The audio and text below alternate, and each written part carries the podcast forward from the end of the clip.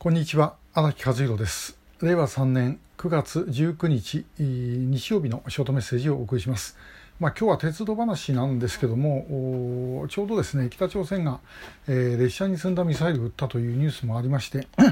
で、えー、昨日調査会のメルマガでそのことも書きましたんで、えー、ちょっとその話をしたいと思います。で、なんだか分かりません。私あのミサイル特にミサイルの方はですねえー、あんまり技術的なことがわからないので、えー、まあ、あの断定はできないんですけどもなんかすごい違和感がありました。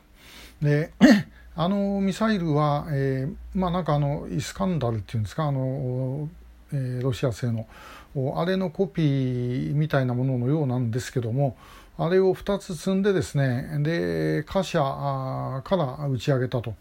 えー、いうことなんですよね。えー、ですけどもまあ、どう考えてもあんなにですねあのミサイル発射したらば貨車が普通じゃ持たないだろうと、えー、いうふうにあの思います。で、2本一緒に入れといてですね1本ずつ撃ったということのようなんですけども1本撃ったら少なくとも1本はあのすごい損傷するんじゃないだろうかと。思いますし貨車もですねなんかあれ見ると側板は結構ベコベコの板のようですそれからあのちょっと私は確認できてないんですけどもその地面に対してこう押さえる、ものをですね使っているとは言うんですがあのそんなにめちゃくちゃ頑丈そうなものがついているようにはあんまり見えない。それからあの車両の台車もですね、これ普通の貨車の台車です明らかに。えーまあ、あの北朝鮮の線路っていうのは日本の新幹線と同じ国際標準機ですからあの、まあ、日本の JR 走ってる貨車よりはですねあの台車大きいと思いますけどもでも普通の台車です。で、えー、特別にですねそのミサイルを発射するための、まあ、ショックを和らげたりとか、えーまあ、そういうような工夫がしてあるようには、えー、ちょっと見えなかったと。で、えー、あれをですねそれから、まあ、何よりもあれ打ってどうすんだということが一番ありました。でまあ、あのテレビやなんかのコメントでですね、えーまあ、あれによって隠しとくことができるしそれから、まあ、あの軌道もですね、えー、予測がつかないような軌道で飛んでくるから脅威が高まったと言うんですけどももし隠しといて撃とうと思うんだったら別に列車に乗っける必要は全くないんですよね。えー、列車に乗っけると当然あの幅がもう決まっちゃいます、えー、車両の幅でですねそれによってトンネルやなんか隠すんだったら、えー、大きさ決まってしまいますから、えそんなことは果たしてどこまでできるのかとあるいはやったとして、えだって逆にですねあの普通のところにトンネル掘ってでそこに入れとくんだったらばあいつどっから出てくるか分かりませんけどもあのわざわざですねレールがあるんですからそうすると上から見ててですねあのレールを破壊してしまえば出てこれなくなると、えー、文字通り無用の長物になっちゃうんですね。で、えー、それを作ったといってあれだけですねあの上空からの映像とか遠くからの映像とか、えー、バンバン出してやってるぞというですねアピールをするというのは一体どういう意味があるのかということです。で、えー、まああの私も技術的なことであの絶対とは言えませんから、えー、列車から撃てるようなのができてるのかもしれません本当にですね。えー、かもしれませんけどもそれをやることによる軍事的な合理性みたいなものというのは、えー、私はほとんどないんじゃないだろうかなというふうに思います。でいわんやあんなとこでミサイル撃っちまったらですねあそこの路線はおそらくしばらく使えなくなるはずですまともに撃ってるんであれば。もともと北朝鮮ってあのただでさえ 鉄道輸送ですねもうまともにうまく動いてないわけですからそれをあえてもっと動かなくしてですね、えー、やったらばあそもそもミサイル撃ってる間にですね、えー、ますます経済めちゃくちゃになるだろうというふうにしか、まあ、思えない、えー、というのが正直なところです。で、まあ、今あのいろいろですねあの調査会のメルマガで書いたりしたらばいろんなご意見がありましたんで、えー、ぜひあのこれ YouTube ご覧の皆さんの中にも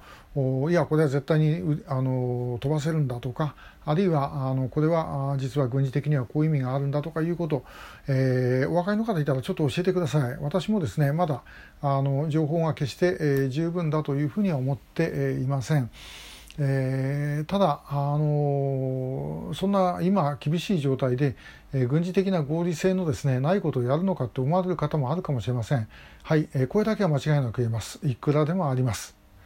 えー、そもそもですね、あの日本の民間人、えー、をまあ北朝鮮からすれば別に特別な技術を持っているとかあるいは特別な地位にいるわけでもない人をですねわざわざ拉致をしてい、えー、くわけですからそういう国ですでヨーロッパとかそんなとこまで行ってですね、え、フランス人だとかルーマジア人だとかねそんなのまで、え、拉致をする国ですからねそこ合理性なんてことを考えると北朝鮮というのは全く分かんない国です。でですからあのまあもう一つ、え必ずですねえー、合理性がないことをやってるんだということを前提に考えられた方がいいと思います。でちなみにあの今回、えー、普通だったら本当はもしどうせ使うんだったらそれだろうなと思ったのは、えー、北朝鮮の100トン貨車というやつで、えこれはですねあの80年代かなんかに、えー、金日成が、えー、中国へ訪問してですね、えー、炭鉱かなんか視察したんですねでその時にあの中国の列車えーまあ、あの石炭運ぶ列車ですねあれなんか50両とかものすごい長い列のをつないで、えー、走ってると。でこれを説明する案内人がですねこれまた白髪三千条の世界でで我が国では50両50トンを100両だったか 100, 100トンを50両だったか、えーもうつないでですねで一気に5000トン運ぶんですとかいうことをですねほら吹いたんですね。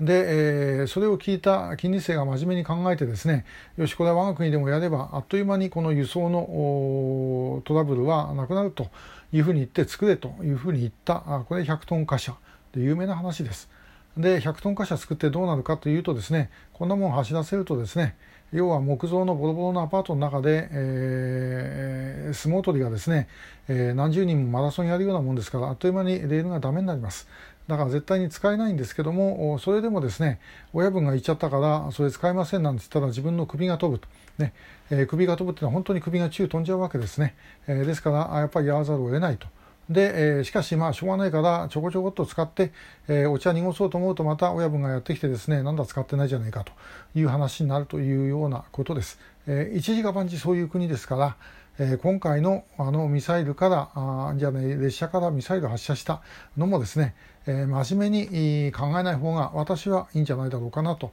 いうふうに思っている次第です。また皆さんあのなんか情報あったらお寄せください。えー、今日もありがとうございました。